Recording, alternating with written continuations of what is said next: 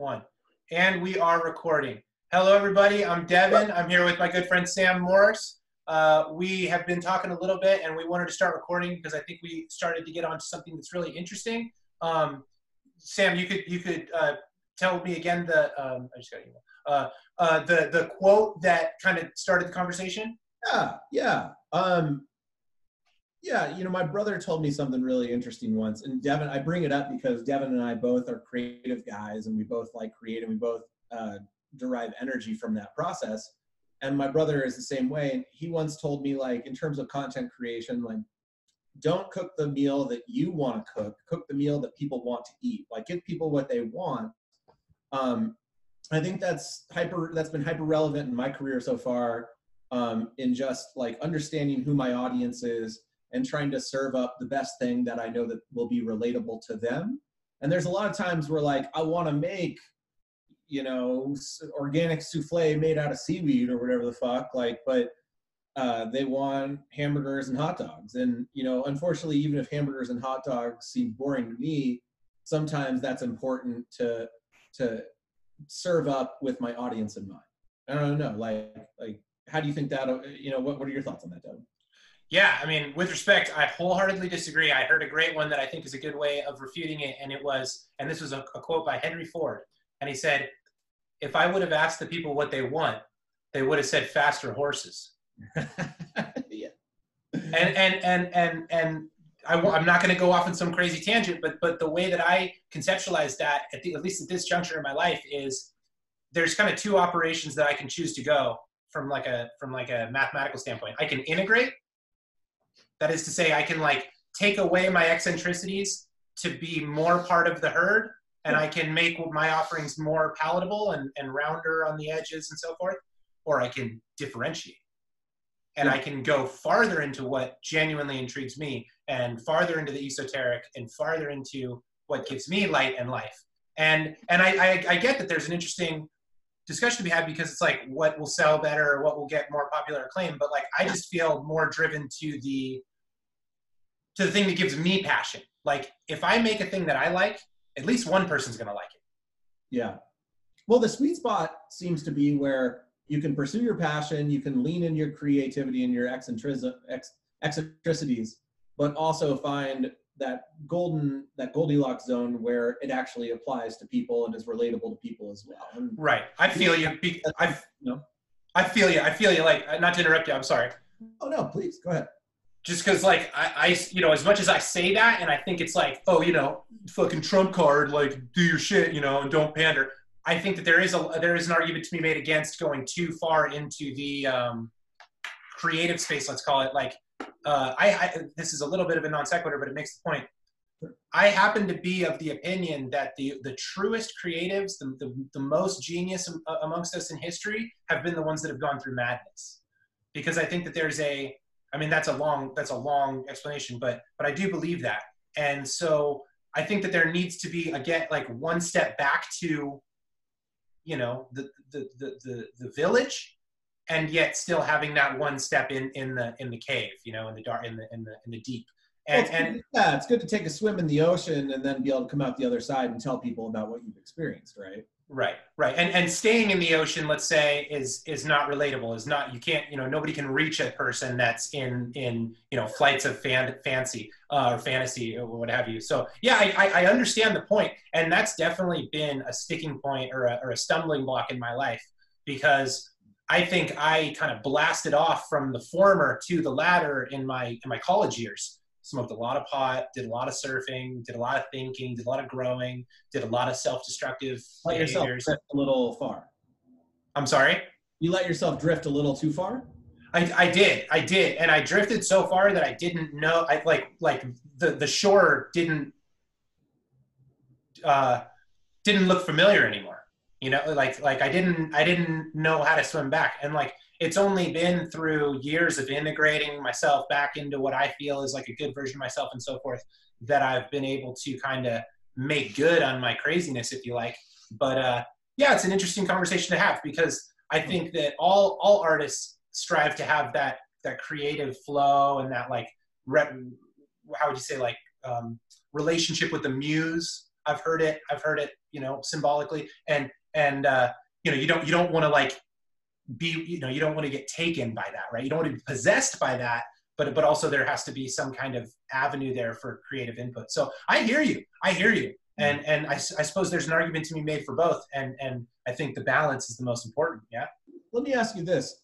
I mean, without diving into like the whole biography, when you when you came back after drifting really far and you came back did you you said like i think the way you said it just now was you didn't recognize the shore but at this phase in your life do you think you've been able to reconnect with the young man you were before that entirely? For like, sure for sure. that, what was that process like? You don't yeah. On the spot uh, feel free to pass. No no no no not at all. Um I mean, a lot of it comes through the loves that I've had since being a boy. You know, I, we had a pool in my backyard when my parents were together. When I, you know, I when I was a little boy in, in Carlton Avenue in Los Gatos, and that to this day, like I literally went and swam at the at the pool at my dad's, you know, home. Uh, my wife and I are here before we're moving to Oregon, and I have. I'm 33 years old. I have the same exact feeling that I had when I was, you know, five swimming. You know, so so that's never changed. All of the psychological bullshit and mental maps that I've built, you know, and all that crap, all you know, conditioning or what have you, doesn't touch that. Doesn't doesn't have any jurisdiction in those those primal feelings. And so part of kind of coming back to myself, if you like, was rediscovering. I, I kind of never lost those things to be fair, because I surfed all through that time. But. Hmm. but staying grounded in what makes me genuinely feel that kind of acceptance and loving, you know, wholeness inside myself is yeah. what is what brought me back to you know the individuals of my family is what allowed me to see my relationships in a different light and and uh, you know not in this like I've constantly been persecuted thing that I think is easy to fall into and, and actually where I felt like wow like I've done a lot of things that have been shitty to people and I haven't really taken stock of, of all of the sacrifices that people have made for me and so on and so forth. So kind of going into like just craziness took me away from obviously all of those like relevant recognitions, but but then just kind of coming back to being able to feel good inside of me and then being able to look at the other people that have been close to me in my whole life and and and realize at once that they all just wanted me to be okay yeah. and like i was kind of just i was just banging into the walls of that. And like nobody was really doing that to me. I was just kind of i was kind of manifesting situations that people needed to handle for me and then i resented that. That's that was that was kind of i mean in short you know like i could talk for hours about it but but in in so many words that's kind of a, a, a roadmap. I, I went down. I, I caused a lot of turmoil between myself and others. I kind of i kind of kept connected to something that that was deeply like inside of me and then it allowed me to from what i had gained through all of that reapproach the like terrestrial the the terrain the the, the like the like familial terrain specifically with like more grace and like with more like acceptance of myself. As because i think a lot of it was not to keep going i apologize but but i'll just say this. A lot of it was that i didn't accept myself and I blamed people for that. Mm. That was a real foundational problem that I had to deal with. Um, and yeah, there's no real short way of describing how how I how you know I was able to do that. I'm sorry. Well, it's a daily struggle, just accepting yourself and and liking what you see in the mirror. Not to be too depressing. yeah, yeah. I mean, I don't know. I think I think it's I I think it's I think it's more like I would disagree with that slightly. Not to say that it, that's not true. I, sure. Well, it's a personal thing. Yes, sir. Yes, sir. I, I that's fair for sure. I would, I would argue a lot of people feel that way. But. I, I, hear you. I, I just think that I, I saw the mountaintop. I saw that there is a way of being where nobody could touch that place of self acceptance. I'm not saying that I've held that every moment of my life, but I saw that that's possible. And, and seeing that that's a possible thing I realized why the fuck aren't I doing that all the time? Why would anybody in good faith allow themselves to give their power away? and and I kind of just that just hit me, dude. It hit me at one point, and then it made me super it, like specifics. I think it'll be helpful because like I'm I'm getting lost in the metaphor here. What do you mean? I mean, once I saw the depth of my own power, like like interpersonally and and like spiritually, let's say, and not in some weird like woo woo like I'm a healer and like look at my crystals way, but like in a way of like no, like I'm I'm genuinely okay with who I am. People in their crystals, man. No, and I love crystals. Don't get me wrong. I, I have a degree in earth sciences and geology, so like I, am not even being facetious. Like I, crystals are awesome, but but like I I got to a place where I understood, like I saw the light of total self acceptance, and it changed everything everything changed after that. Hmm. Nothing was the same. Everything that the, the shore was a different shore after that because yeah. I was no I was no longer my story. I was no longer a collection of the actions that had done, been done to me. I was like a cosmic celestial entity, autonomous and individual to my own wants and desires and dreams. And it was like, whoa, that's a lot of responsibility, you know. And I started having just like you know like my dreams became really I don't know like it just it just opened everything changed. That's I guess the best way that I can say it. Yeah, I mean, it sounds like you didn't necessarily come out the same side of the shore. You swam across an ocean and you ended up on the other side and were transformed. I think that's fair to say. And, yeah. and you know, and everybody's still here. You know what I mean? It's like it's like you know i'm not i'm not less for it but i certainly was greatly challenged by it there was definitely madness involved there was definitely inappropriate behavior there was anger and rage and all of that shit so I don't know. I don't want to just go off on my diatribe. Like, where where where does that does any of this strike any chords with you? Out of curiosity. Sure. I mean, you just brought up you know the mountaintop. Like when you said the mountaintop, I've just been pondering that a lot lately. Um, because it's really easy to set goals for yourself in life and think you know what you want, and even if you like, you know, well, I guess I should say you know, when you think you see the mountaintop, it's very easy to like set yourself on that course and, you know, swim in that direction, whatever metaphor we're using.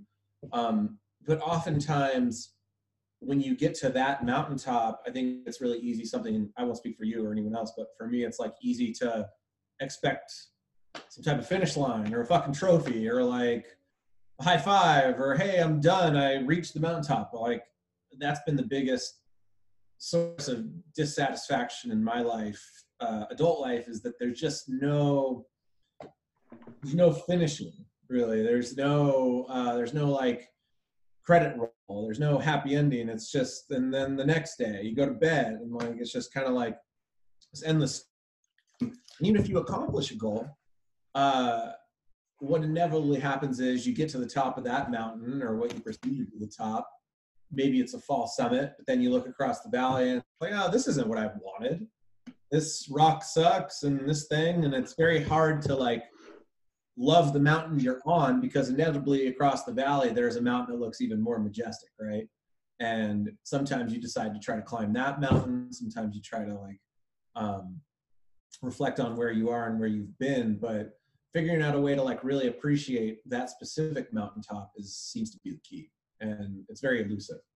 So I don't know if that's the direction. It's interesting. Yeah, I, I don't know how. You, you find satisfaction in like day to day accomplishments, or does it always seem like does, does it always seem like uh, the next challenge is looming? And it's like, sure, I mean, I'm when I have a minor success, I feel good about it, but then I wake up the next day and it's time to do something else. You know, so yeah, that's the that's the human condition, in my opinion, is just the eternal struggle to appreciate where you are in the current moment. It's interesting. It's interesting. I just, like I can't speak to that model because I just have an entirely different model, and and I don't know. I don't know how the model that I've used to navigate, like let's say, since I've been on this side of the you know the, the trauma of my adolescence or whatever you want to say it as, fits into that model because for me it's all here right now. Huh. And the struggle is to what degree can I embody the grace that allows it to come closer to me? It's not, it's not in some way that I would try to articulate similar to the way that you're painting the picture. Like, how can I get there? Like, yeah, I yeah. part, of, part of the epiphany that I had, I feel among many others, honest to God, is like it's all here It's right now. you are there. Yeah, there is there is no there. It's all there's only a here. Um, there is no there. There's the here. I always feel like the goalposts are just moving downfield and receding in the I distance. ya. Oh, like But I think that's I think that's there and there. yeah, And yeah. I, and I think I think that does that. I think it pushes you away from what you truly want. I think that's it. That's an internal struggle. I don't know. I don't know. Yeah, I know. I'm just speaking my own craziness, but like, an internal struggle, one hundred percent. And uh, it's that's why I do yoga is every day trying to overcome that. But even in yoga, um, I encounter myself setting goals and uh, you know, like trying to achieve, and it's it's hard to overcome my upbringing in the paradigm of like competition and the need for success and the need for achievement. And I think that, that that's really deeply distilled or instilled in our culture. And it's like, it sets up a lot of people for misery because as long as you're chasing the the elusive target or you're trying to like hit the goal, you know, like right. get in the end zone, there's no fucking end zone. Like we're all in the end zone right now. And where you're at has to be your end zone this second. And if it's not, then you're gonna be you're gonna suffer. Well, I mean, I don't know. I don't know. I, I- I hear you, but but again, I think that there's like there's that weird like dichotomy, right? It's like it's like, but either sides are wrong. Like, okay, let me let me paint it. It's a truth in what we're both saying. You feel me? Like if you're only goal oriented, then you're that you're that billionaire that has bad relationships in their family. But if you're only, you know, zen on the mountaintop, you're you're you know on you know one is on the street corner on top of a soapbox talking about how they're talking to Jesus. You know, like.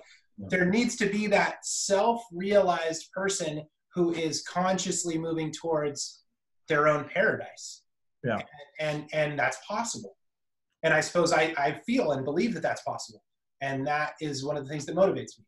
You know what I'm always chasing after?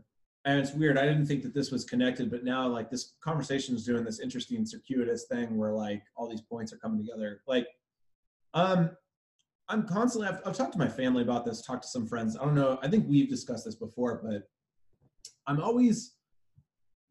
I don't want to go into like the Please. for it, but uh, you're familiar with like Plato's allegory of the cave. Sure. Well, Yeah, the, the, well, the, the shadows. like the, the elevator pitch it's basically like there's the the world that we see and the things we perceive and then there's the idealized perfect and i'm probably dumbing this down for sure but there's the idealized perfect version of those things. And as long as we're constrained to this reality it's impossible to actually experience that ideal. And so like i'm always it's something i wanted to bring up dreams and rem sleep with you later. So i think this is like our connection to that. I often find myself uh, experiencing that sense of the ideal in my dreams, and then like, so I'll see, That's interesting. A new city that I want to move to, like, oh, and I'll wake up and I'll be like, oh, I think that was Seattle or Portland or, or I don't know where that was, but it, it's like less aware and it's more of a feeling, right? And so you go to the place and maybe you get shades of that feeling, but like you can never really find that perfection that you experience in the dream. You can never like perfectly distill that feeling that you got from that place in the dream. At least that's how it is for me. And so like I'm always chasing the perfect version of an event, like the perfect night. I remember when I was in Mexico with my mom, I was trying to explain this to her. Like I, I long for the perfect night out on this temp, like, like all the perf, all the great friends, all the best friends. Um, every event happens in the perfect succession. The weather's fabulous. You stay out. You meet all these glamorous people. There's fireworks. There's fuck. It's packed. You know, like good food, good beverages. Everybody's laughing. You know, like just just that level of perfection. And anytime you go out, I won't speak for you. Anytime that I go out with friends or I go out to dinner or I walk through that town, it's fun and it's great, but it's never that whole idealized version of the event that I conceive of in my mind.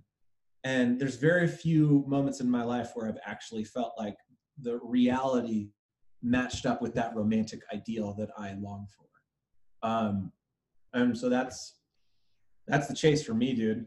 it's finding that. Yeah. Well, that I think that might be waiting on the other side. To be honest, I think that that may be what death is, is like, uh, or like, our eternal dreamscape, or whatever, whatever it comes down to. I But- think, Uh, not to interrupt you. Go ahead. I'm sorry. Oh, no, I was finished, but like that's that's that's something that I always. I've lived most of my adult life chasing my dream. That that cliche quote, or you know, saying, because I'm trying to go tap into the thing that I actually experienced in in the dreamscape. I hear you. Sometimes it almost lives up, but oftentimes it's not quite there. I hear you. You know what my honest take is, and and my insight, if I could be so bold, because I really do believe this. All, and, and and and and I don't speak for you. I'm not a you know psychologist, but I if I if I had said what you had said, and I have experienced what I've experienced, what I would tell myself, and this is this is my truth, hand to God. All of those things are waiting on the other side of you, of yourself, of your concept of how of how thing so there's so many different ways I could connect to it, like with like pithy like quotes from this person or that person. But like, okay, so so Jim Carrey, who like just had an awakening or whatever, you know, and, and has a big beard and was living in the fucking woods, says, as far as I can tell, it's about telling the universe what you want and then getting the fuck out of the way for how you're gonna get it. And I and I and it sounds like you are really concerned with the mechanism through which you're going to get it and you're just standing in your own way. Hmm. and, and and this i would go so far as to justify that because i can speak to my own experiences. I've had that same feeling many for many years. And I, I before i had that struggle i had a different feeling. And after i had that struggle i had a different feeling. Before i would just be drinking or smoking weed and i would not worry. I just wasn't i wouldn't i wouldn't resist anything that was happening I would just participate in it. Yeah. And by my lack of resistance, everything was more conductive. Things moved quicker. The things Yeah. that, that were kind of coming came faster, and, and magic happens. Then I went through my neurotic phase where I was so concerned with how the fuck do I make myself into a man? How do I be successful? I'm a dirtbag. I'm a piece of shit. I have had I have no relative success compared to all these other people. You know, I have I, you know all of the things that I looked at in my life were not good enough. Yeah. So then I, I just physically tried to grab the pieces and put them in place, and it never worked. And then I went crazy. And then I got sane. And now I realize the universe will put the pieces into the puzzle. I think it's I think it's hard to understand, as Jim Carrey put it, how to just get out of the way though. Like It's so hard. It's so hard. I, I've struggled with that for years and years and years. I still do. it's so funny. I when you were when you were saying that, it brought up this memory I had recently where like I was I was doing this assignment uh, for an article, and the article was um I was paddling a fucking inflatable unicorn down the Snake River. It was it was kind of total Awesome. joke of an assignment, but it was really fun. Um, and a caveat, like as you know, I I have largely quit smoking pot. I smoked pot my whole time. Which is great.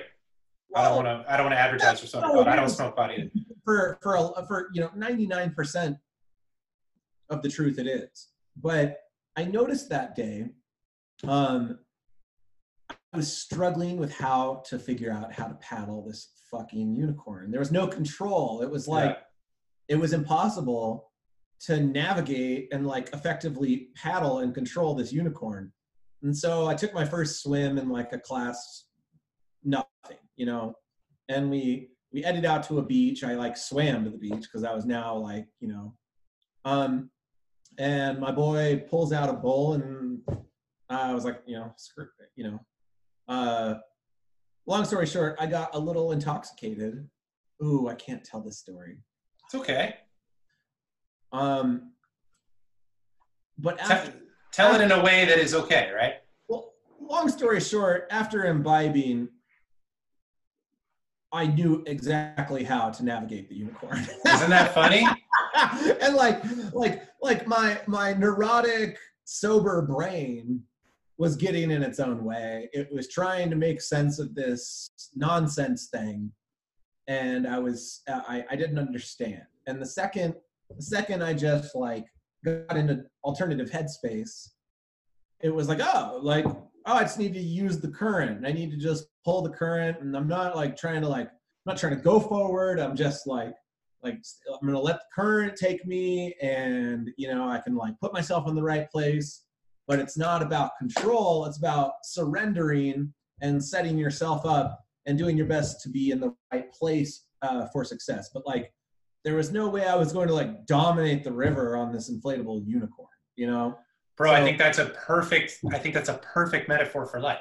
I that's really. I want to like get back into smoking pot, so I don't want. to. no, no. I mean, look, I, I quit smoking pot because it was bad for my lungs, and and I find that uh, dose, you know, finding the correct dose when smoking is really sketchy, and I, I happen to have a, bit, a lot of respect for cannabis as a medicine, and so you know, when I choose to use it, I use it very dose specific, and I think that there's more responsible ways to do that than like rolling a joint or, or I mean, for me, for me, because I, I I love it so much. I'm the way I tell people is like I would when I was smoking pot, I'd ha- I'd have a spliff ready to smoke, and I I haven't even lit it yet, and I'm already mentally rolling the next spliff. Like I'm already thinking, where are my papers? Do I have enough tobacco to put a little bead of tobacco? It was super unhealthy. Um, you, you know, spliffs, dude. Yeah, no, they're no good but but that that that's not to denigrate cannabis because I think that there's a really really potent medicinal value of cannabis, and I think that you just described it beautifully. It it deconstructs the bullshit that we tend to operate on all the time, doesn't it? I wish I wish that it was possible to just have that relationship with it, but unfortunately for me, it incites and causes all types of other negative behaviors that I have tried to control but have very little control over. Uh, namely, binge eating. Like people talk about the munchies. Like, like I will tell myself.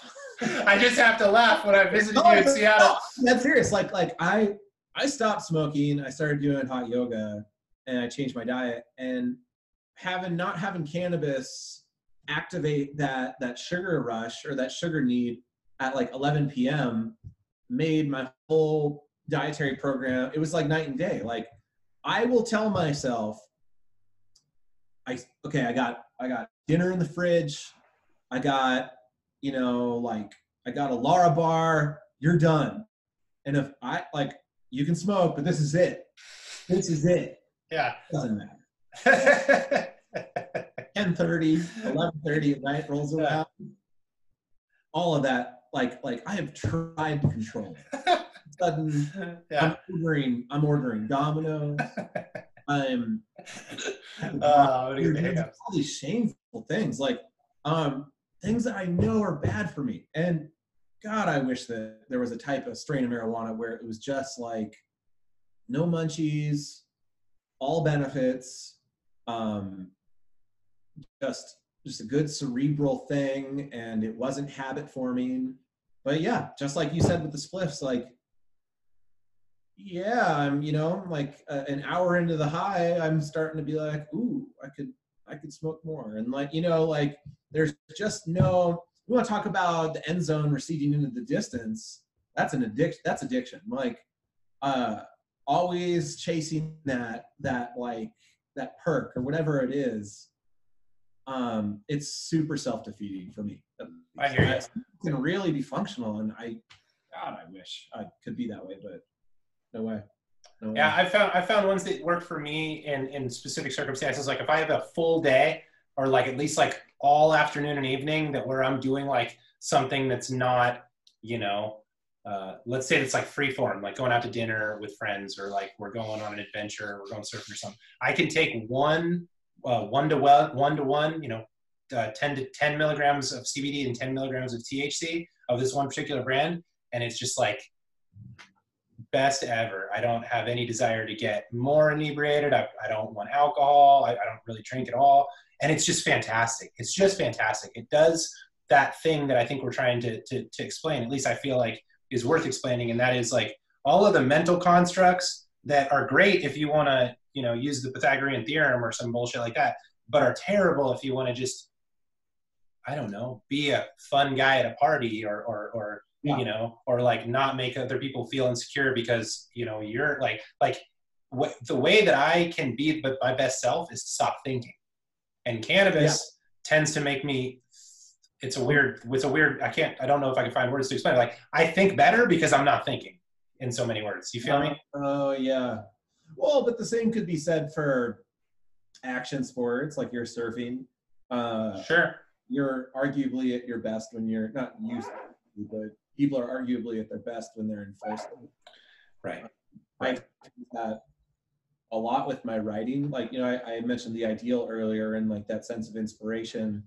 There, I think I've said this to you before, but there are a few things that excite me more and make me like understand why I'm alive more than like the moment I have a fun, good idea that I want to put on paper or like or on a digital screen. Um, the second I come up with a funny headline or a funny concept, uh, I just like I need to produce it. That's that gives me so much energy and creative inspiration. Uh, that's like the highest I can really get now. That's great. I mean, what's wrong with that? well, nothing's wrong with it, but you know, you can't just go down to the, you know, the recreational market and get a recreational good idea. you know, like you can't just go get a bag of recreational, uh, you know, funny editorial concepts. It's like, you know, that type of thing. You have to, you have to live. You have to learn. You have to like derive the experience from real life, and then you have to be in the right circumstance to stimulate that creative impulse.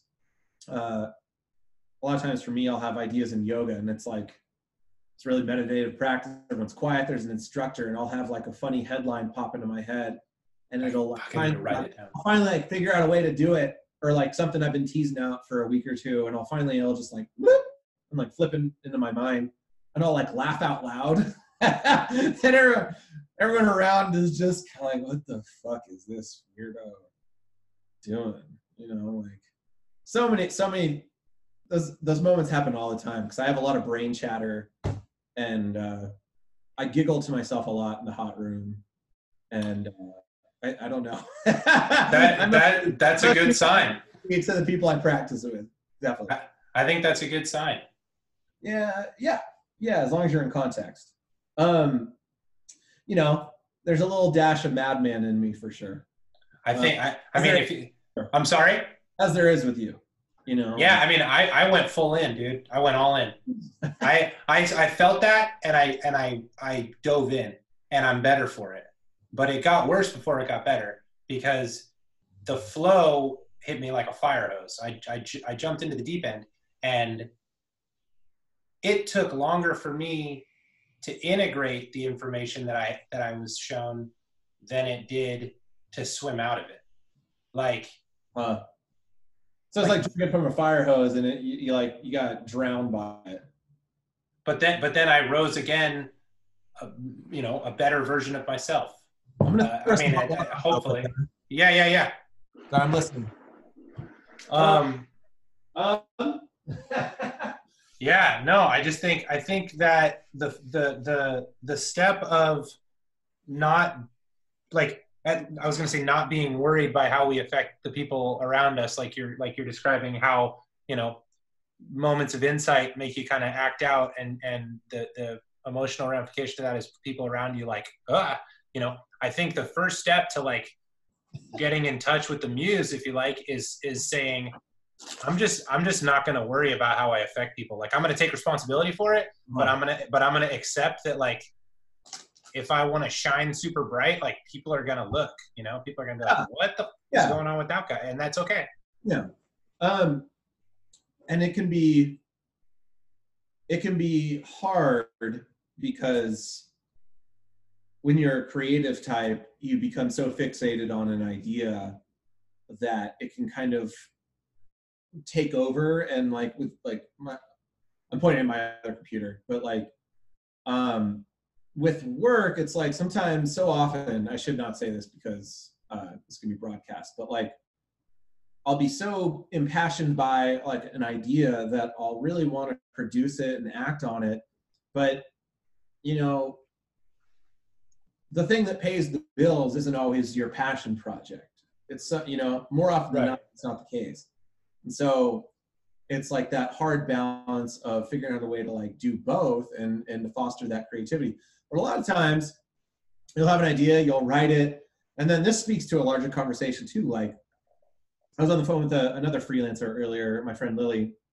We're talking about how like you'll have this idea or you'll produce an assignment, and you'll have a deadline, and uh, like you'll produce, you'll meet, and this happens so often in life. You'll like meet your commitment, and then the person who, you know, gave you the assignment will just go dark for like a month, and you have that. Ex- it's like I I will readily admit in myself like I have an expectation of other people, particularly ones I work with, that they're gonna adhere to the same standard that I'm trying to hit myself, and it's like, uh, you're just bound to be disappointed when you have that expectation for other people. It's like, you know, like I should not like if you ask me to produce something by X day, and then I do, then that creates all these impulses in my brain, all these expectations that, oh, you're going to deliver on your end and you're going to hit the deadline that you communicated to me. Very rarely do people do that. More often than not, it's like you hit the target. I can't speak for you, but like I'll hit the target. Um, and then the party I'm working with will just jerk off for like a fucking month. And I'm kind of left holding the bag by the time they get to the thing, I'm no longer inspired by it. Or it's like, you know, the, the work and the effort I wanted and the passion I had for it, I've now moved on to something else because, you know, I have shiny object syndrome. I just can't, you know, I don't know if that's, is that true for you in your life? Would you say like, uh, it's, I mean, it's true for everyone. It's always dangerous to hold people to the same, to like generate standards by which you hold other people. I don't know. I think, I think that in any relationship, there has to be rules, there has to be expectations, there has to be understandings of the parameters by which the, both are going to operate. Like certainly in a partnership, like a you know a wife or a girlfriend or a, you yeah. know whatever. You're um, married. No, I'm married. You know, so there's obviously conversations around like how we're going to act. You know, and those are things that are non-negotiable. So it's not you know, and obviously those things happen in business relationships also. It's like if you're going to do business with somebody, you got to fucking be able to have contracts and things like that's that's the foundation of, of like law and, and and property law and stuff. It's like it's all it's all you know one guy's motivation versus the next until it like affects your your house. And then it's like no no it's it's in writing you know? So i think that there's something to be said for having those kinds of things be absolutely unnegotiable.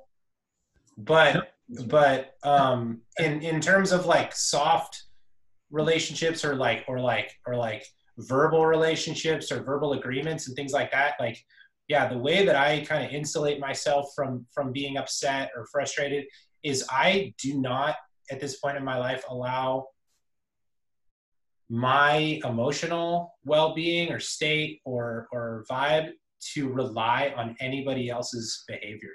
I just won't do that. It's just not worth it to me. I don't i'm sorry?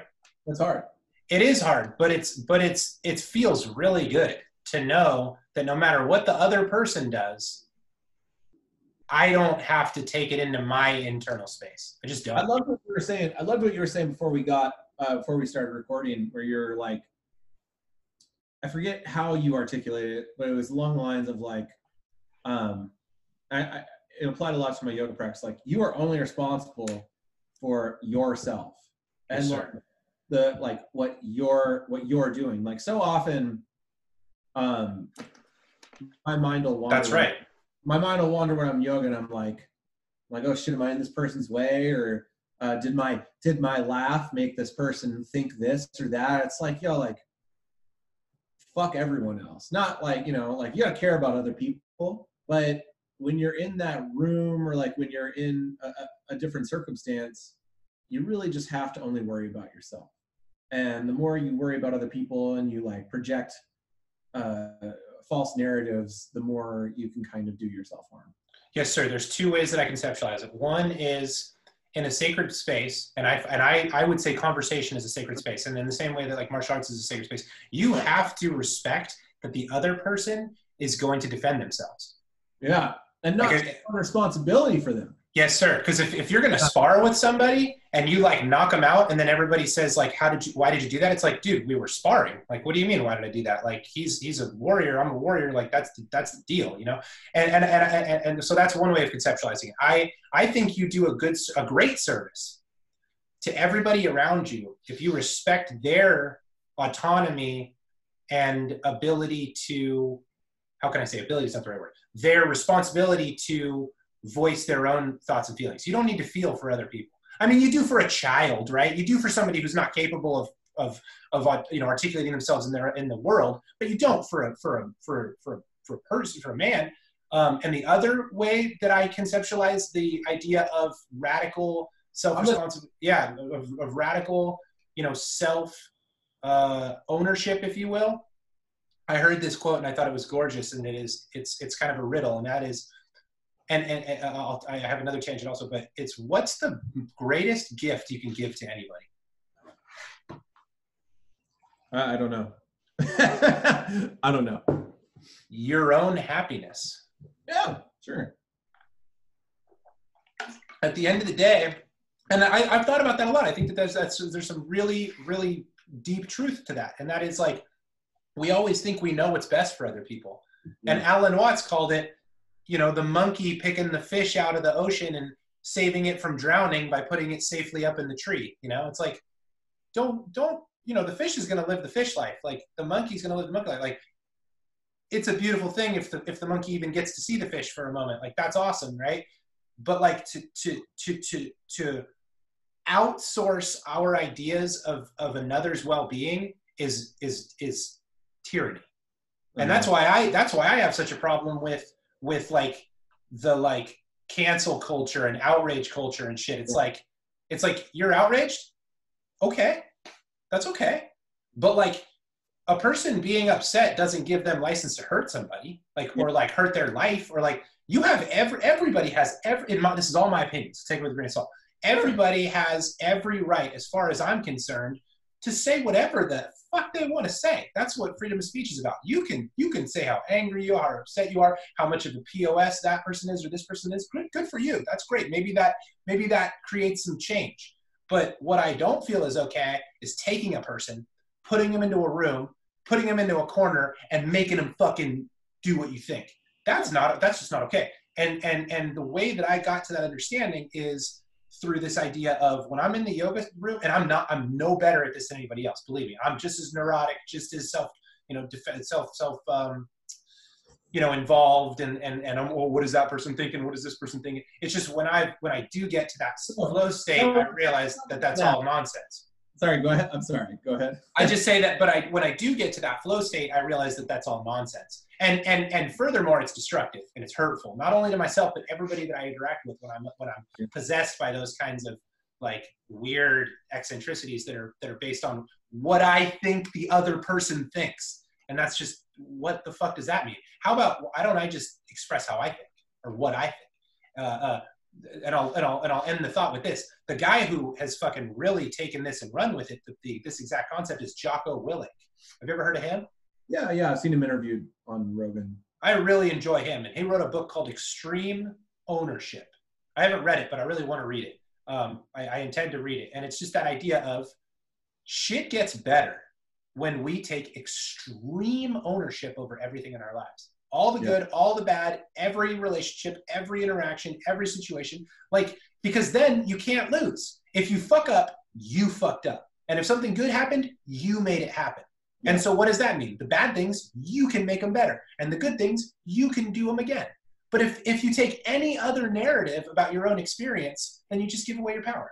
Oh, those those people did this to me, or this happened to me because of you know nebulous concepts like the economy. And it's like, that just doesn't that doesn't get us up at four in the morning and work out oh. like that motherfucker does. You know what I mean? Yeah, absolutely. But I mean, there are certain, like you mentioned the economy, like you know, if the economy goes off cliff, it does negatively affect. I feel you. No, right, right. So there, like, I, under, I understand.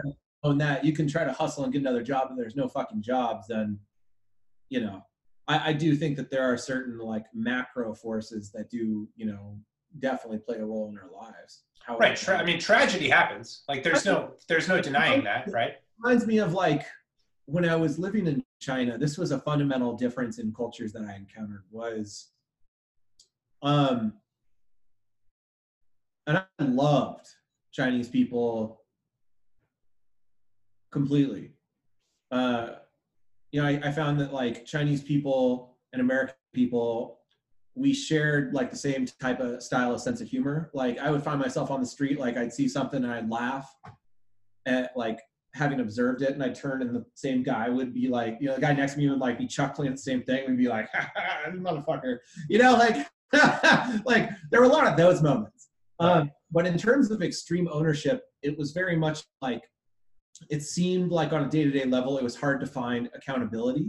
Like nobody seemed eager to take direct responsibility or ownership like for something that had gone wrong, right? Like here yeah different culture huh? I mean socialist mentality huh? Communist I rather. I don't, I don't i don't want to follow i don't want to guess that. I, I i you know it was just something i i observed.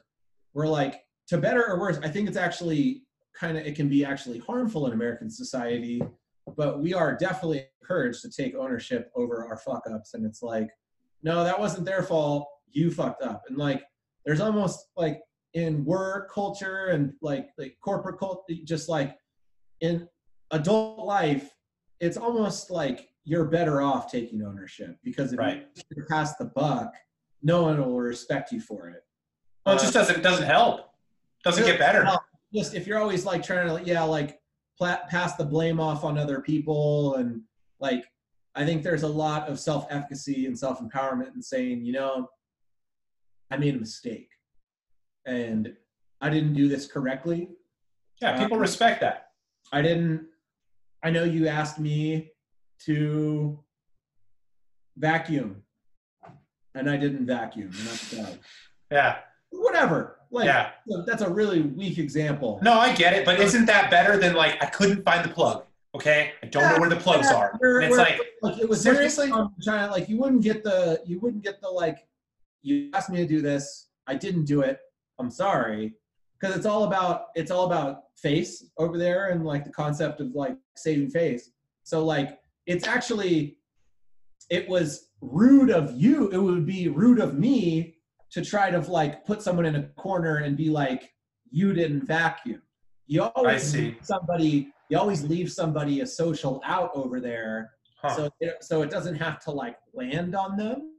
Uh, and that's at least how I found it. So like it would be it would be like yo looks like you didn't vacuum it's like oh well i couldn't find the vacuum or i couldn't find the thing or the thing wasn't working or like there's always kind of like it's never like yeah you're right i didn't vacuum um, and that's a whole that's a whole lot different that ownership than offering excuses of why same thing oh you know i thought we were going to meet at the gym at 4 a.m to to like train oh well, you know, uh, my alarm clock didn't go off, or I, uh, I, you know, I had a late night last night. These are all excuses. Um, the person who wants to be at 4 a.m. at the gym will show up to the gym at 4 a.m. You know, 90%. Yeah. And yeah. I, I, I would imagine that's what Jocko is talking about is like showing up, being your best self, executing on your commitments, and just, you know, not letting people down and taking ownership over, you know, your mistakes. It's okay to make mistakes. We're all gonna fuck up. Like I fucked up so many times in life, but it was an immense source of empowerment when I like started owning my mistakes versus like blaming other people. And we we discussed that a little bit ago for sure. Yeah, I'm, I I couldn't agree more. Yeah, couldn't agree more.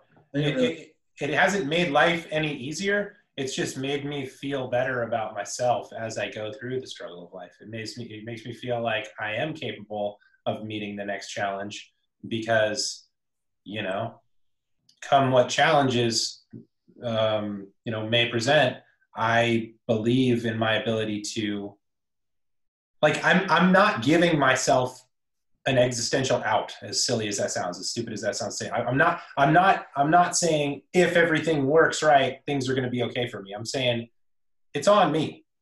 Yeah. That doesn't guarantee success. It just it's a lot more encouraging than oh I hope you know the housing market does this or I hope that person feels this way about me or I hope you know I affect this person the right way. It's like yeah I don't really have any control over those things, but what I do have control over is me, and yeah. that's you know that's fucking hard enough. Like that's that's the struggle, and I think showing up for that at 4 a.m. every day is yeah. a lot of work and I think it's way easier to to eat the eat the extra meal at 10:30 and and smoke that second spliff or third spliff mm-hmm. and and blame it on you know the the alarm clock and you know I don't know where I put the vacuum and that's just an easier way to live. But but but I I genuinely feel this that leads to hell. It doesn't lead to heaven. You know, I'm in this situation right now where like I I made more fitness. I hit my fitness goals more steadily last summer than I did this summer, and I got down to a lower weight and I was in better shape. And a big part of that um, is because I had a gym in my apartment building that I was living in last year. So I would like, that's go, awesome. I'll go get on the elliptical whenever the fuck I could. Like, that's what I do. I do the elliptical. I love that, dude. I love the elliptical. And, yeah. Well, but I mean, without diving into that, it's like I had it at my fingertips. I go get on the elevator, go down, and just like bam, like you're on right. the well, knock it out. Get a great 400, 500 calorie workout. Then you go throw in the yoga. All of a sudden, you're at like a, a uh, good caloric deficit, right? Where now I got this full time job, and yeah, I still go to like you know Bikram every day, but it's like you know the intermittent fasting kind of gets fucked because like I'm waking up earlier and you know it's like and and there's no elliptical and and now I'm 10, 5, 10 pounds over where I want to be. And like, it's, yeah, I could get up earlier. I could get a gym membership. I could try harder. Um, and that's, that's the, the bind that a lot of people find themselves in where they're like, well, God, like, is it worth it? Is it worth it to be 10 pounds lighter, but wait, but to pay more and to have the membership and no longer have to go get in my car and drive to the gym and put in that you know what i mean? Like yes, yes. what is it worth to you to to hit this fucking target? And i'm not doing it right now. And part of me yeah. is really disappointed. Uh well you know i the way i see it i don't no, know. No i'll tell you i'll tell you i think I, I think i have some some kind of scaffolding to inject into that mental map that may help you navigate it. I really do I think your your presupposition is that life is is is is a stable point, but it's just yeah. It's just absolutely not. It never well, will be. Oh, look, I was I, I, was 220 pounds and now I'm 180. So bro, like, I'm proud of you. But all I'm saying is, I'm sorry. Go ahead. I'm just saying, like, if that if last summer's experience of like weight transformation taught me anything, it's that I could I could gain 50 pounds back, and if I got passionate enough, I could lose 60. You know what I mean? Like you can you can rise and fall, you can ebb and flow, you can, you know, like however, that level of dedication and passion that I had last summer, I know in my heart is not being matched now. Here's and, a thought. Yeah. I'm sorry. I mean, go go on. It just sounds like that's, that, that's it. That's but you're absolutely right. Like we're not at fixed points in our lives. We we can gain and lose. We can you know fortunes rise and fall uh, you know, all of those things. And it's important to remember that, but it's it can be discouraging when you lose, uh, you know, a quotient of that passion that you once had that pushed you, that allowed yourself to push to great things. Okay, let me ask you a question. When you were meeting your goals or exceeding your goals, other than weight, hmm. What else in your life improved? I was less angry. Boom. less angry. Um, I mean, this had a lot to do with the yoga, but I was less like, I was less likely to, you know, yoga and meditation, it's all about like having the thoughts, but letting them pass and recognizing that you like certain things triggered your thought patterns, but not latching onto those emotions um, I'm more likely now to like latch on to anger when it comes up in my mind than I used to be. Um, I felt better, man. So this this this is my this is my theory. I was miserable too because I was like my diet was just like brutal and like, you know. I get it. This is my theory. This is my theory, and this is why I think I, I want to say it not to not to be like listen to me talk because I think it's it's Oh, no, it's no, we're, we're having a conversation. It's fine. it's valid to when a person moves in a direction towards one specific goal and then loses motivation for that. And I would argue there's it's never it's never unilateral. Moving towards something that's a good aim brings about a better world for you Yeah. not Yeah. just not just that thing. Yeah. So like if I focus on, I mean, I, you know, we don't have to just talk about your you and yoga and and and you know your weight. I could I can I can do It's it a for, for myself.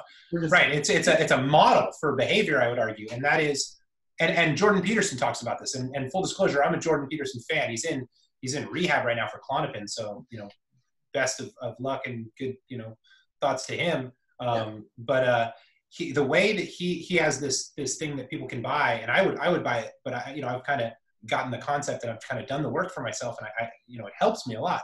And it's like through like several questions, conceptualize like all the different kinds of decisions that you make, and like if you made all of them perfectly, like what would your life look like in five or ten years? Like like conceptualize the heaven that you could manifest for yourself if you did everything right. If you ate ex- exactly just perfect. If you did all, you know what I mean? Like I, I don't have to spoon feed it to you. If you just made every right decision, you know, beside yourself, what would life look like?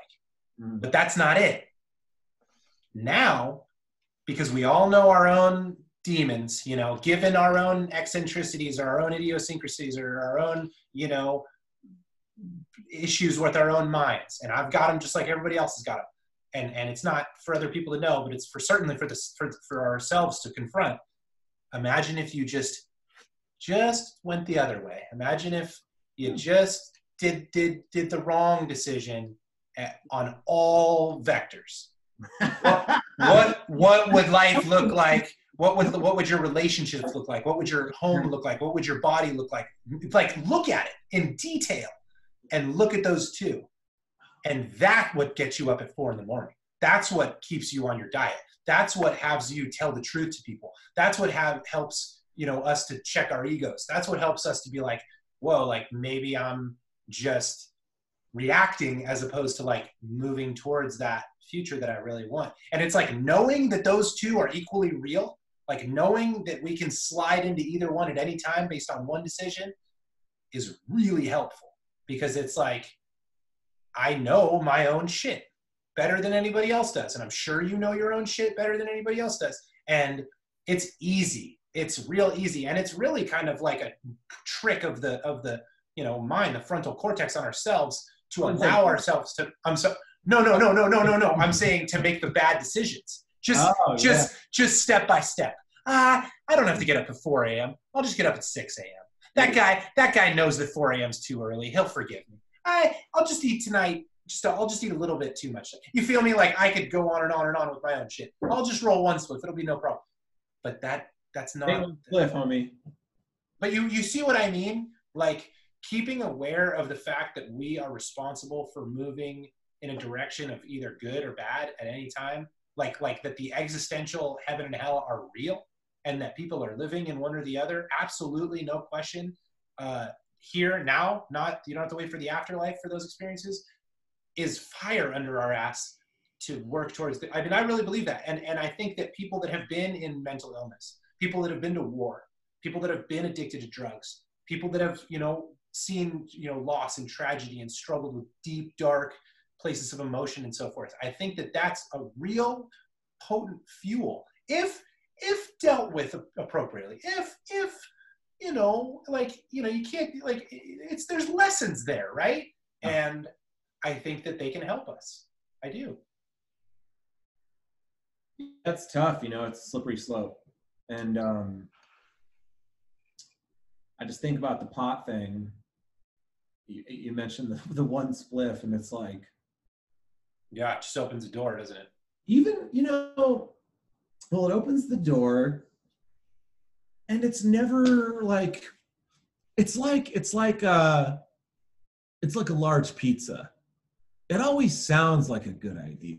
Like like a huge fucking joint with like you know like A grade cannabis and like bunch of a bunch of keef. Yeah, keef and uh, hash oil. And, hash, yeah, yeah, yeah. The best, yeah. you know, like like yeah. grade. It Yeah. sounds it sounds great, right? But then it's the, the dirty trick of life is for me at least it always kind of the actual experience is always kind of a letdown. And what the, the, the arguably like the best part of the whole thing is the anticipation. It's not even like like sex is kind of the same way. I mean maybe i'm doing it wrong but but like, i'm just saying that most experiences that you put up on a pedestal it's pretty hard to like have them meet reality. Like most highs that i get from smoking cannabis i always I, like when i was younger i'd be like oh i want to go go in in the redwoods and go get you know go smoke weed and like go on a hike. But then like it sounds like mystical and enchanting as an idea as a concept right? Uh, as an ideal but then the reality is that you just like go get stoned in the woods and you're just kind of like stoned in the woods and that's like that is the experience. There's no enchantment. There's no mysticism to it. You're just a stoned bro in the woods. And that's I don't know, man. you're like you're like i kind of like smoking. Yeah, yeah, I, I, I, disagree with you. On- only because I just said it sounds like you're you're you're you're disenchanted with life, and it sounds like that that is something that frustrates you, and it sounds like you're accepting of that, and I don't think that you have to be. Huh. Life is extraordinarily enchanting. Think about this, just as a point of argument, just as a logical chain. No, I think I think hold on, hold on. Before you launch in, what I'm trying to say is, give me a sec. It's if I think that smoke going and smoking pot in the woods is going to trump the actual just sober experience of going and walking in the woods, I'm always going to be wrong. And it's always going to be a letdown. There's no like there's no value add uh to to doing to getting intoxicated and doing it. But I guess we could go in a loop and talk about the whole river and like you know the Yeah, I mean, I like smoking pot, so I mean, I, I just don't, I, I, you know, I agree disagree, but like, like, all I'm saying is, I think that the real, the real point you're making, i- and it's a valid one, is anytime we have an expectation, it's like a, it's like a, it's like a silhouette or a stencil. This is the my the way that my brain conceptualizes. yeah, I'm listening. and then we have an experience. As long as you give a fuck about your expectation, and you don't have to, is the point. But as long as you give a fuck about your expectation, then you're constantly going to be looking at where they don't match up. You've Yeah. got two pictures that you're focusing on. Yeah. And all you're going to see when you lay one picture on top of the other is where the lines don't match, is where the blurs between them, is where there's there's gaps and so forth. Mhm. Well, bro, the answer is real simple. Get rid of your fucking expectation Yeah. and and and the justification that I need to to to to make that point is simple. All beautiful works of art, every I mean, for God's sakes, every book that's ever been written, every painting that's ever been painted has been painted from people's experience. Mhm. It wasn't from their expectation. It was from their inspiration of their actual experience of life. So, of course, life is magical. Of course, life is mystical because all of the th- signs that we've point- that have pointed us in our language, in our in everything in pop culture, has come from people that have shared that with us. uh, you know, that have come before I, us. we edited, co-edited the other night.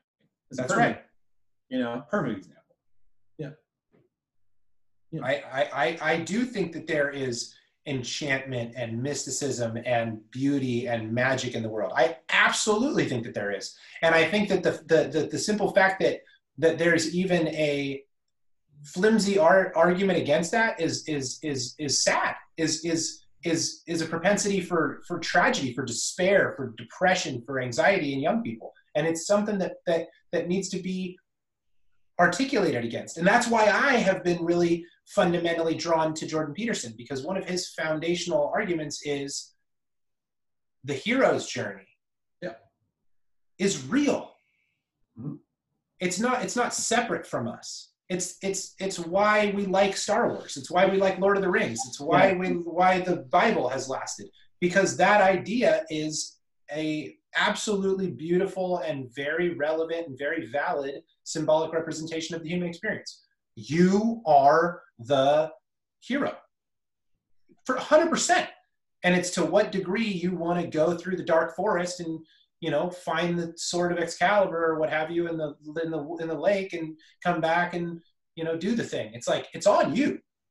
And it's like it's it's it's it's a fallacy to say it should happen this way or that way or the other way and you know life's losing its luster because it's not having this way or that it's like leave that shit up to the to the world you know? That'll that shit'll get worked out. It's like to what degree can you be courageous in the face of adversity? That's the question. To, to jump in here i think like i know what you're saying and i, I agree that the like the hero's journey is inside all of us.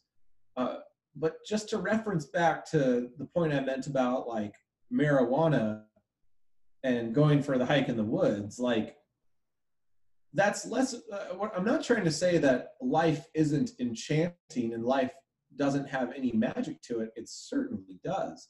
And it offers us many opportunities for personal transformation and personal yeah, growth. well said. But like as long as i'm trying to like for me marijuana is like i'm trying to offset that responsibility to a third party or an external force where like the, the, the greatest empowerment and the greatest transformation come from inside, not when I smoke a bunch of cannabis. Like the ultimate I hear you. The ultimate expectation is expecting that the process, the, the, the experience will be better because I go get high and have it. Right. Like, you know, I that's, hear you. That's just having a crutch. And it can be fun, but it always kind of falls short uh, of what I hope it will feel like. Right. I, I, get it. I get it. But on the beach in Mexico, it's like, well, then you'll just be stoned in Mexico. Right? it's not. It's not some magic. Uh, anyway, I go on, but yeah. Yeah, I hear you. I just I, like. I think the the the the the, the message I'm hearing that is one that I would like to try to offer uh, an opposing viewpoint to is hmm. like it's never as good as the expectation, and I just think that it can be way, way, way, way better and it and it should be if we can like yeah. use our imagination in a constructive way as opposed yeah. to a destructive way. Or not even use your imagination. It's always the nights. Funny you say that. Like it's always the nights. Whenever I have a night that I'm gonna go out and like have a great night with my friends, it ends up just kind of being a dud. But the best nights are always the ones where I'm like on the fence about going out at all. And I understand that feel like doing this. I don't really feel like going to this party or like. Then you go to the party, and it's, it's popping, and it's great. And right. like, yeah, you know, it's like a world of new experiences that you didn't expect, and those those are always fantastic experiences for 99% of the time. I hear you. You know where my brain goes, not to interrupt you, I'm sorry. No, no, I didn't. I was done. That's why I have such an issue with advertisements. Cuz I feel like it's indoctrinating us to have visual and and material expectations of our lives, which are exactly the things that I think we've we've explained fuck our lives up. The best thing is maybe I'll have a car in a few years, and then in six months when I like lease a new super I'm like, this is great. But if I spent a year being like, I maybe I want this car, maybe I want that car, maybe I like those rims better. Oh, I really wonder about what kind of audio system I'm gonna have. Well, that guy has that audio system then inevitably when I get my car, it's gonna suck. You know? And and to the to your same point, it's like I could go out tonight, you know, I got a little bit of work to do. Maybe I'll just stay out. Ah, fuck it, I won't go out.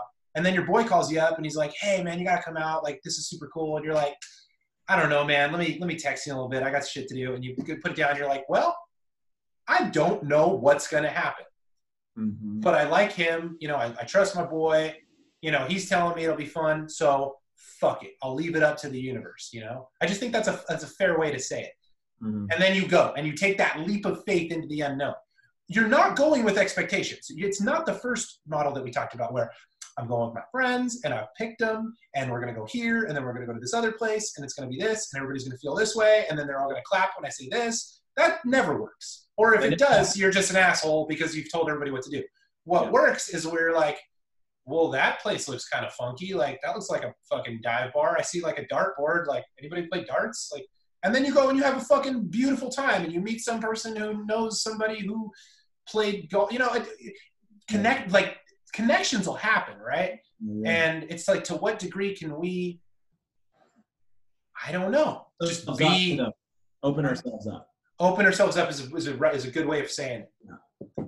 And the reason why I defend cannabis against just looking at it like it's just something that just makes you stoned and then nothing's better. Is like I find sometimes, and it's and I and I want to be really clear if anybody's listening to this, if I know my dose, if I know what strain it is, if I've you know done my due diligence on the company that I'm getting the product from, whether it's a little edible or you know mm-hmm. whatever, it does make me open up. And it makes me open up in a really beautiful way where i'm like i'm like more i'm like more heart centered and i'm like more perceptive of how people feel. I'm not like neurotic about it. I'm not I don't, I don't i'm like i'm not worried about it but i'm like genuinely caring about how i affect people. And it makes me softer and it makes me gentler and it makes me like it makes me allow things to flow better. And i'm still like popping. Like the ideas are still coming but i tend to have really wonderful times. And and that's not to say that I am, you know, wanting to have cannabis every day. I'm not because I can overdo it real fucking easy. But I do think that cannabis, just in and of itself, and and this is no secret, like it's everywhere and everybody knows how good it is. But it can be it can be really potent, especially for injecting that enchantment and magic and mystery. If if I don't know, if done in the way that works for you, right? Yeah, but okay, so I think it's I think it's unique to every single person's physiology Right. and to like for for as it applied to me in that that unicorn river context Right. it's not something that i can do and have be productive on the couch. It's not something i can do and have be productive if i'm going out with my friends because i'll just be dumb and introverted. Um, but if i just it's not something i can do and have be effective if i need to sit down and write. Like most people talk about oh it makes me more creative. Yeah it makes me more creative but not in like a cognitive way it make it almost makes me more creatively intuitive so like right. the river example like You just feel it, yeah. yeah my the way i felt the universe all of a sudden clicked in and i understood maybe it's because i've rafted and boated so much high i don't know but like uh it it it it took away my logical brain and put me on a more intuitive uh it gave me a more intuitive sense of where i was at and uh, like the flow of what i was trying to do and it made it a lot easier and more understandable. And it made the experience way better. Like that was fucking sick. Like after after i i puffed and got back on the unicorn like like glitter the unicorn like like Yeah. hammered down. You know what i mean? Like Yeah. sure. the rest of that run was amazing. Like like glitter was Glitter. Can't- That that that was the that was the unicorn's name. yeah well originally the unicorn's name was horny but for editorial for editorial Yeah. purposes, I, Yeah. I changed it to glitter. But like horny slash glitter pre uh pre bowl sesh was like this inflatable kitsch toy that like was gonna get crushed on the river. But after that sesh, I like understood the glitter like like like it sounds so cliche and corny No, no, I'm following you. write about it in the piece, but like literally, glitter was then infused with this sense of so yeah, like enchantment and magic. It's it's funny that I was just telling you that like it never makes things enchanting or magical because that's exactly what happened on the river that day. Like glitter was transformed from this inanimate piece of shit plastic that held air incidentally into like this this like soul uh like soulfully poetic creature of the river that like was from the the mystical rainbow realm beyond and like, That's beautiful, dude. able to, was able to like like teach me something about the river and like get me to like understand myself and the flow of the universe in a whole new way I like that. I like that. I heard some. I'm sorry. it sounds so silly but like No, it really doesn't. and so like is marijuana a bad thing not all the time because sometimes that can that can be spurred into reality. Like you can have that type of experience. But 90% of the time, I'm not out discovering some new sense of wonder on a, a beautiful, you know, river in the Teton wilderness. I'm on a couch or in the city, like getting stoned and eating pizza and like like so it should be used very specifically for very specific purposes, not the way that by and large our culture uses it. Um, that's just my two cents or my like. Yeah, I mean, I think that there's a slippery slope there just because you're you're so onto it. In, in my opinion, when you talk about your experience, the pitfalls that you've noticed, the things that work that you've noticed, but but I think that you should be really careful where that slides into uh, what other people should do. Yeah, so, yeah, yeah. Well, obviously, it's physiologically individual, individual and unique to each person, and just being your friend for so long and knowing, you know, and seeing the effect it has on you, the way that you imbibe, um, as opposed to me, or like the way that some of my like close friends uh, can use it. I know some people who like are super functional. They can like take bong rips and go to work and be cognitively, you know, in like high capacity corporate roles and they're like fine. And you know, it's so funny like when I've when I've taken a bong rip, you know. You know what I'm saying? like there's no there's no way I'd like go walk into a corporate office after like just like just just like like milking a chamber up and shit. Like Dude. you know, there's no way. Like Dude. you just read it on my face. I'm at, I'm at the beach. I'm with this dude, Matt uh, Chummers, who I'd, I'd worked at a, at a sales role with. And he had a, a friend that was working with him at the time. I had not worked at the agency for a while. And his friend, God bless him, I, first of all, I had like a little, like half of a joint left, like very, you know, a couple puffs. And I wanted to be, you know, inclusive. So I was offering everybody a puff. And we were about to swim or surf. So it was like, you know, I knew I was going to process and you know we were gonna have food after so it, it was gonna be hours and hours and hours before i had to like deal with life you know so it was whatever it was appropriate it was the right time you know right place right time and i have to laugh because this motherfucker pulls out a dab rig we're on the beach like in beach chairs like wetsuits like halfway up like, bro he pulls out a blowtorch and he's like gonna offer me a dab and i'm like bro just put it put it away like put it away. Like I don't I'm not in like I don't want that shit. I'm sorry. Like that's way way way overkill for what I'm about. Like I'm not trying to dab right now. Like what are you talking about? A narcotic at that point. It's what yeah, what? Or feeling like once you're like once you have a blowtorch. Yeah. No, I was I'm not about that blowtorch life, dude. It's like um that's what I always enjoyed about cannabis. That it was like this kind of friendly halfway drug. But then once you're blowtorching your dab rig, yeah, like no, it's full on. You might as you might as well just be injecting pots into your veins. You know, you might as well just be yeah. You might as well just be syringing yeah, yeah. It was I. It was like a. It was like a culture shock. I like didn't know how to have the conversation because I didn't want to offend him. He was offering it to me, you know. And then it quickly became this like, don't be a punk, dude. Like, what, you know, what you can't handle. And I'm just like, like I, I don't, I don't bite on those things anymore. I'm too old for that shit. But I was just like, dude, like, it's your world, man. Dab it up. Like, there's kids on the beach Homeboy's got a blowtorch and a bunch of glass pipes and shit. It's like, you know, it's one thing to have a little thing, you know, like whatever. Glass pipe. yeah, what? Yeah, right. And and Homeboy's got a big. He's got it in a cooler. Like he had to bring the whole paraphernalia and sit it down and like pull out multiple like sub packs. And I'm just like, bro, like what?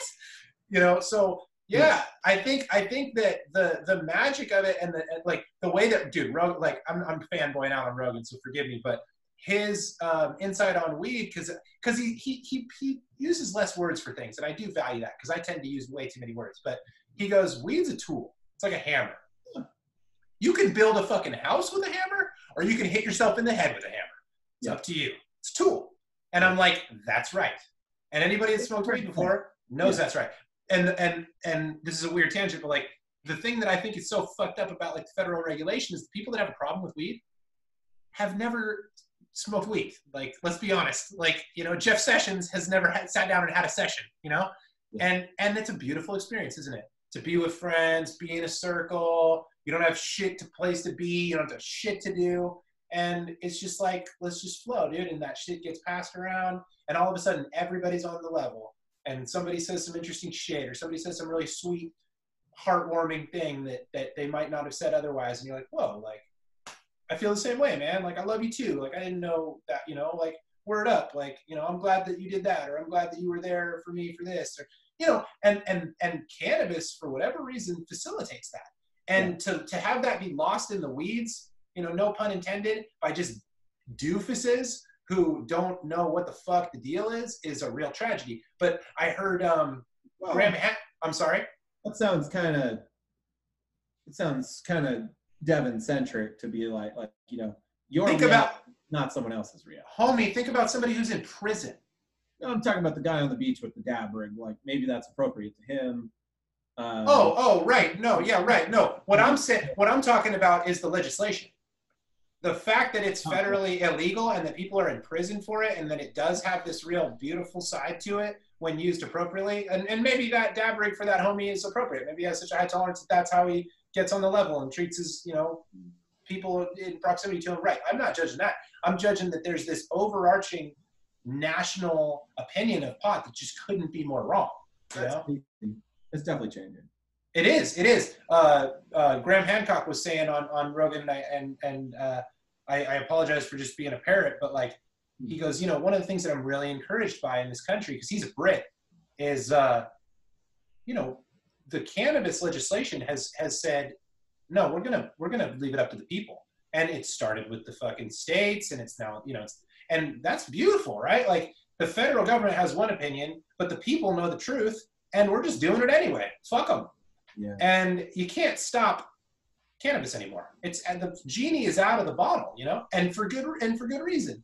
You know, a lot of people are benefiting from it, and we obviously are struggling with it or whatever from from the way that we've described, and have kind of found ways that work and ways that don't, and that's that's good, you know. Um, like the whole the whole dab thing, or not dab thing, the whole um, vape thing's been really interesting to follow because I encountered something similar. Um, and this is to speak to like some of the negative consequences of legalization is like we just haven't done enough science to really like some people are gonna encounter some negative effects and side effects along the way. Like when i was um when i was living in seattle working contract last winter i started vaping for the first time consistently in my life thc capsules uh, oil. And while i never got like pneumonia i never got one of these like really bad lung infections you're you're hearing about now um, there was a period for about like two to three months where like I couldn't take full deep breaths. Like it was like something was constricting part of my lung capacity. And I had like maybe preliminary symptoms for what I've been hearing about is so so it's just it's interesting to hear that people are actually in the hospital now with more severe versions of what I directly experienced from uh, imbibing in that manner on a day-to-day basis. Well, so have you seen supposedly, and the CDC hasn't come back yet, but it's for it's it's due to vitamin E acetate.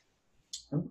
Have you read that? Yeah, you got to look it up. Because I posted a thing that I had read on my Facebook, and Kenny Pham came up and goes, "What's mysterious about it?" Because it was like the the, the the the title was mysterious or mysterious deaths linked to you know vaporizer use. And he goes what's mysterious about it? And, and i was like kind of indignant but i'm not going to talk shit. I'm like well you know in the article it says that like these these terrible pulmonary disorders are coming. People are dying and they're not exactly sure what's the the cause. Because to be to be clear you know is it an, is it an ingredient in in certain um, you know cartridges? Is it is it is it just the, the the solvent? Is it the solute? You know what i mean? Is it is it what's you feel me? So, and and and he was like, no, dude, like I know what it is, and I'm like, well, what is it? And he sent me links, and apparently, the the best science coming out right now is that the thing that's been causing these people to die, and I'm I'm not um, endorsing vape pens. I had the same the same feeling. I was vaping for a little while, and I do a lot of cardio because I because my brain goes and doesn't stop. And the way that I calm myself down is I'll go on a bike ride or I'll go on the elliptical or I'll go for a swim, and then I'm like chill. I get all that energy out. Uh, and when I was vaping, I noticed that uh, like on my exhalation, I would wheeze. I was like. and I like couldn't get as much of a, of a breath in. And sometimes I would spit up a lot. Like I would have a productive cough from my lungs. So same kind of shit. Um, but interestingly, supposedly the, the, the, the thing that's going on is cartridges are, are making their way onto the black market and they're being refilled. And, and one of the things that's being used for the, for the solvent, so they take like a little bit of, of oil, hash oil or, or whatever the fuck, and they put it in vitamin E acetate, which is apparently easy to get or, or uh, what have you. I'm no expert, but this is what I've read, and that is is killing people. And he he showed me a thing, and it was kind of just like a hack news show saying it.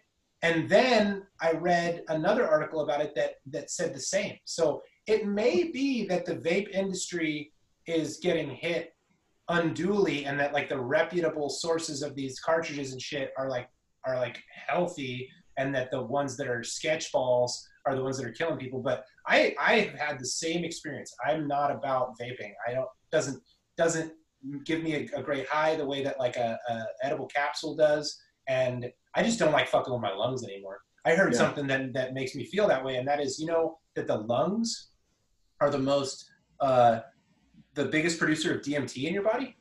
Hmm like like holotropic breathing and like pranayama and all that like there's a reason for it like bringing about like heightened states is because you you you can manipulate your lungs ability to release dmt through conscious breathing yeah so that's fucking interesting we were going to talk about rem sleep dude what happened i i i mean we kind of we dipped into the sleep stuff i'm uh i mean we've been going for a while but we've been going for like an hour and a half on this this record.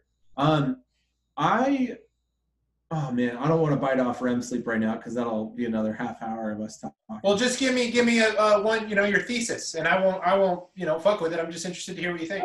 I don't necessarily have a thesis. Um, all I know, man, REM sleep is, you know,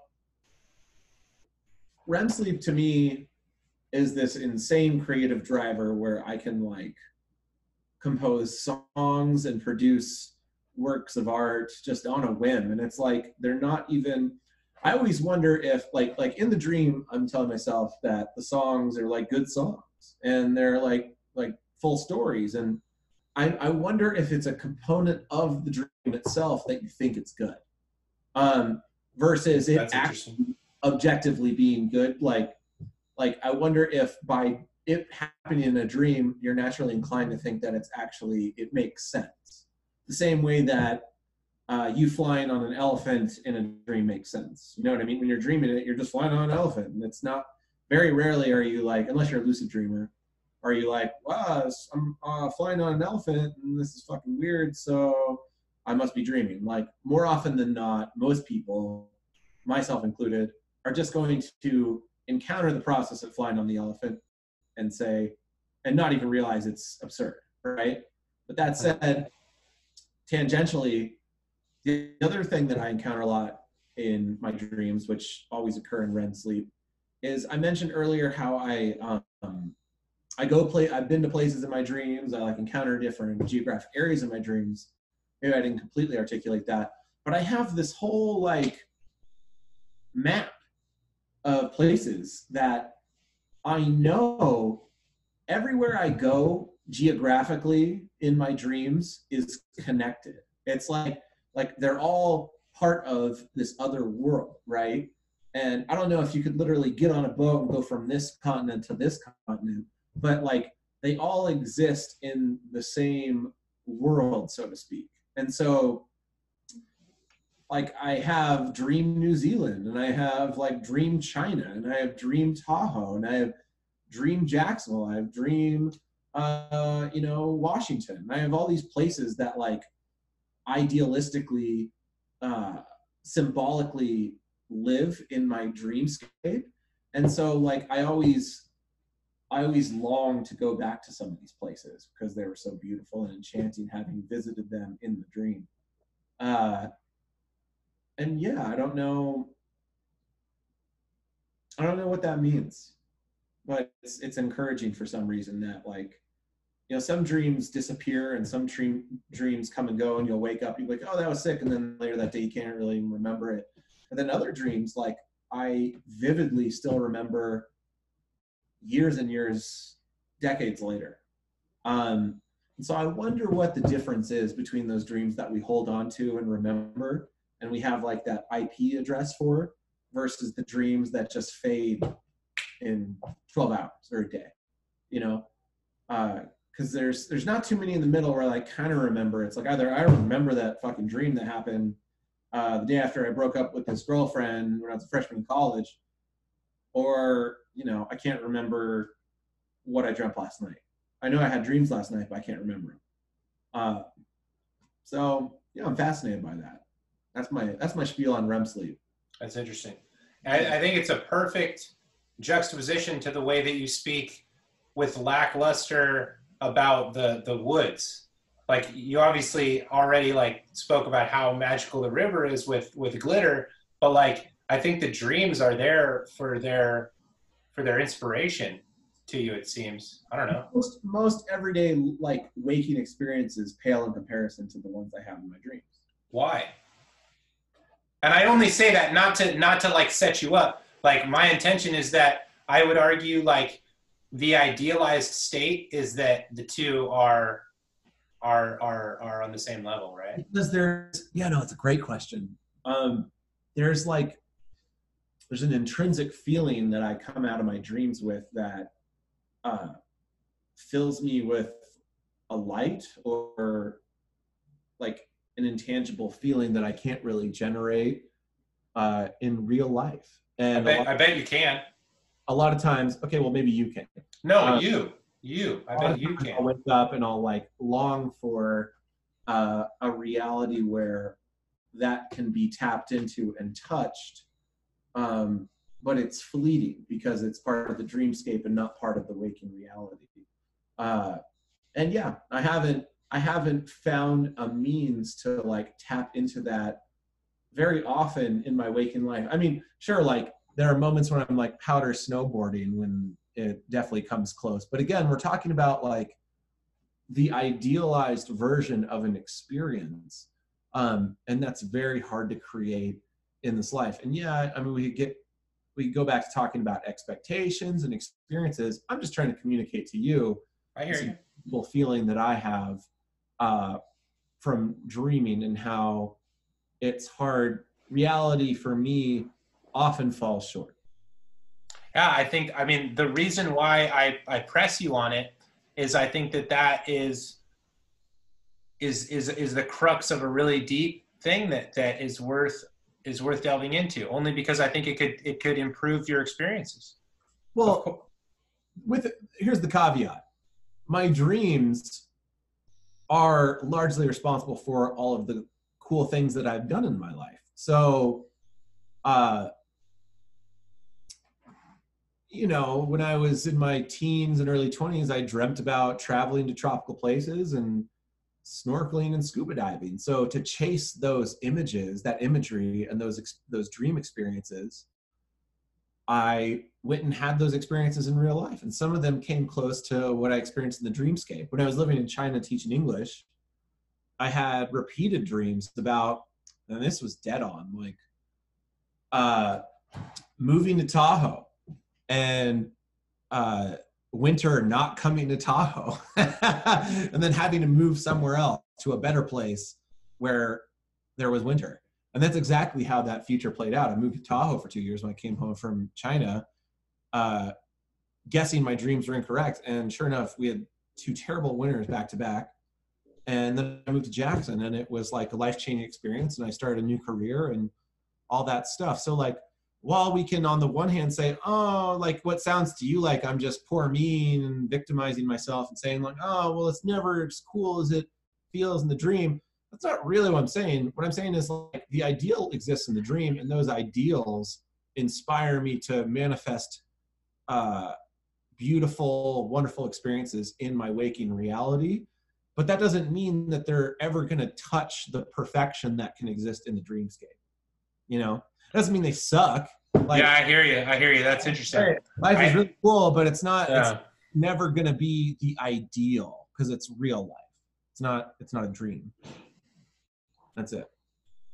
Yeah, I hear you. I mean, the Hindus believe it's a dream. Oh, or well, yeah. I mean, we go we get into like simulation. I, I don't. I don't know that. I just been listening to Alan Watts, and he says that shit, and and and it, it it makes sense. It's like he has this thing. So I've been listening to Akira the Don. He's a guy on YouTube, and he makes. Have you heard of that? Actually, I gotta hold on. I I have to break in here. Go ahead, because uh, you just reminded me of this. So the other night, this was fucked up. What? The other night, and this is just an interesting story, but like I don't know what we're gonna get from this.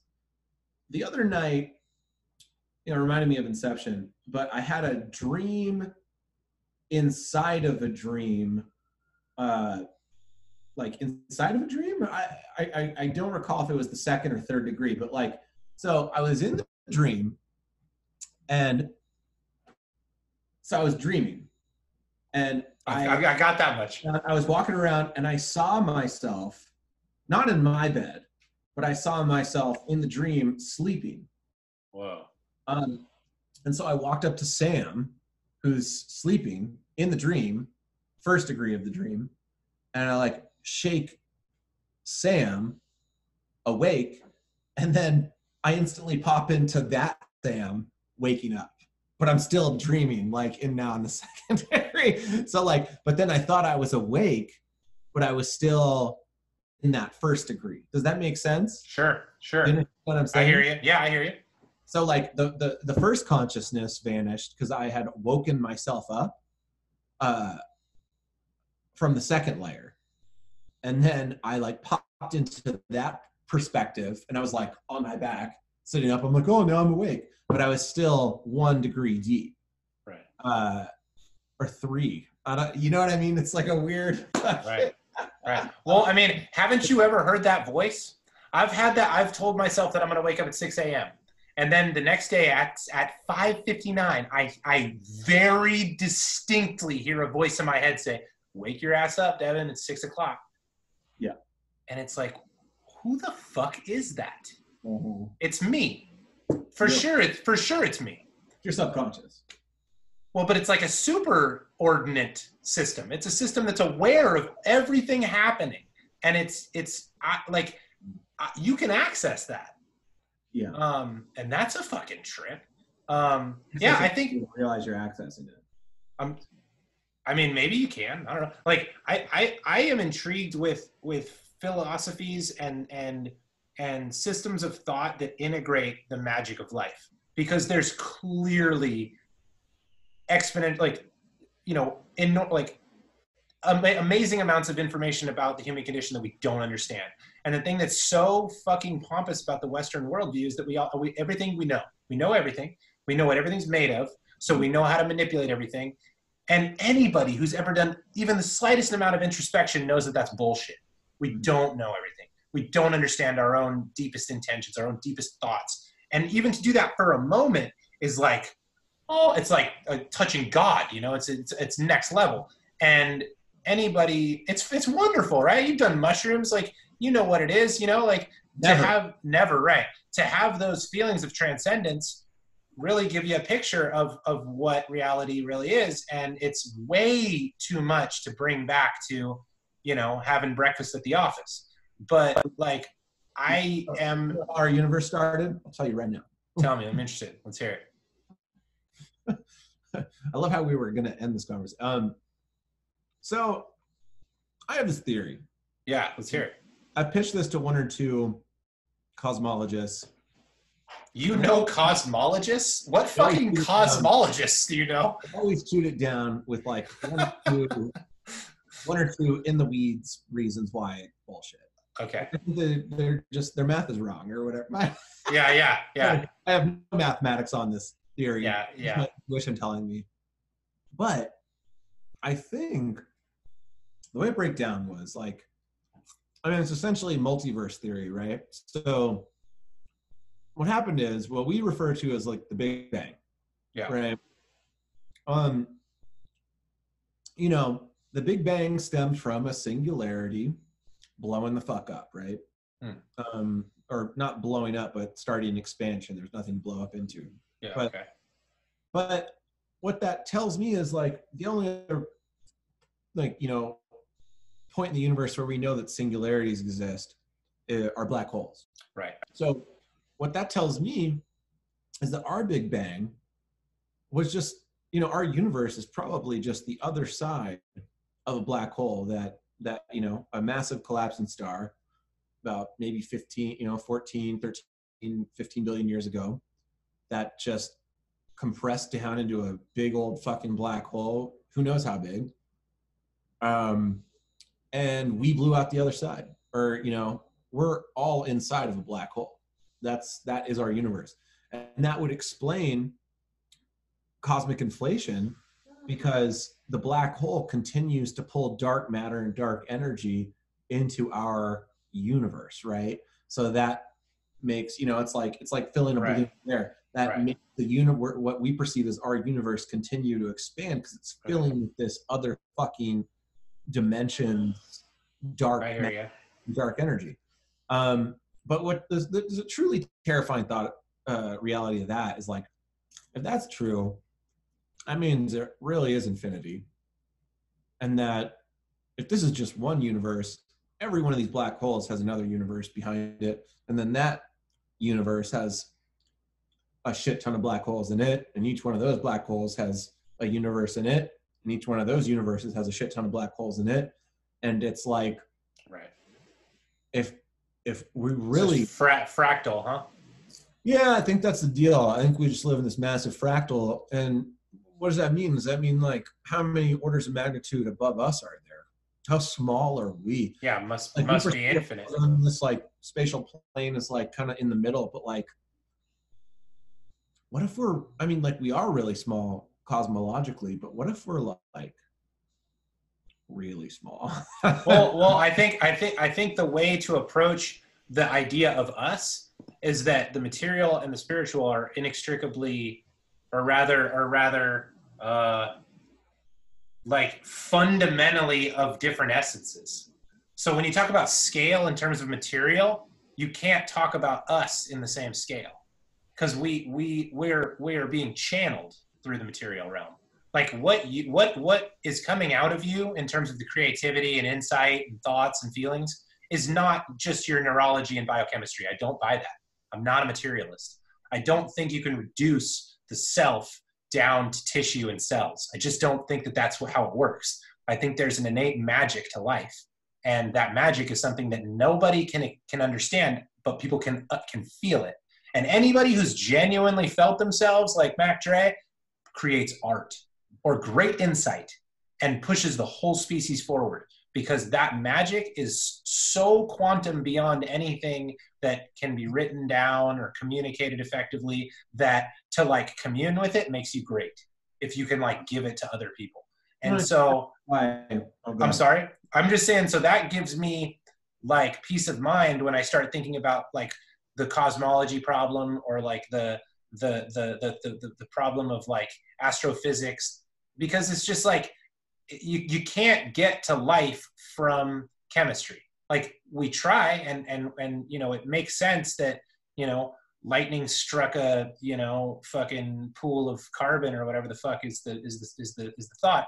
But like at a certain point you just get to nonsense. And and mm-hmm. that's where i get interested is like let's talk about the nonsense. Let's talk about the dreams. Let's talk about feelings. Let's talk about the things that make no sense on paper because everybody understands them. Everybody feels them and we can build all of these mental maps like it's interesting that you talk about your theory of big bang because i've legitimately had the exact same thought but slightly different or rather a very similar thought and that is the way that makes sense to me in terms of all interaction and like the ether in which I think I, I operate and everybody else operates, because I'm of the opinion that like Gaia hypothesis, I think is a fair assertion. The earth is conscious and we're just one little action potential and the neurons firing between place and place. Like we're just a constituent element of this larger being that's that's that you know and that makes perfect sense to me because i feel like when i'm in the flow of of her if you like i'm a higher expression of myself.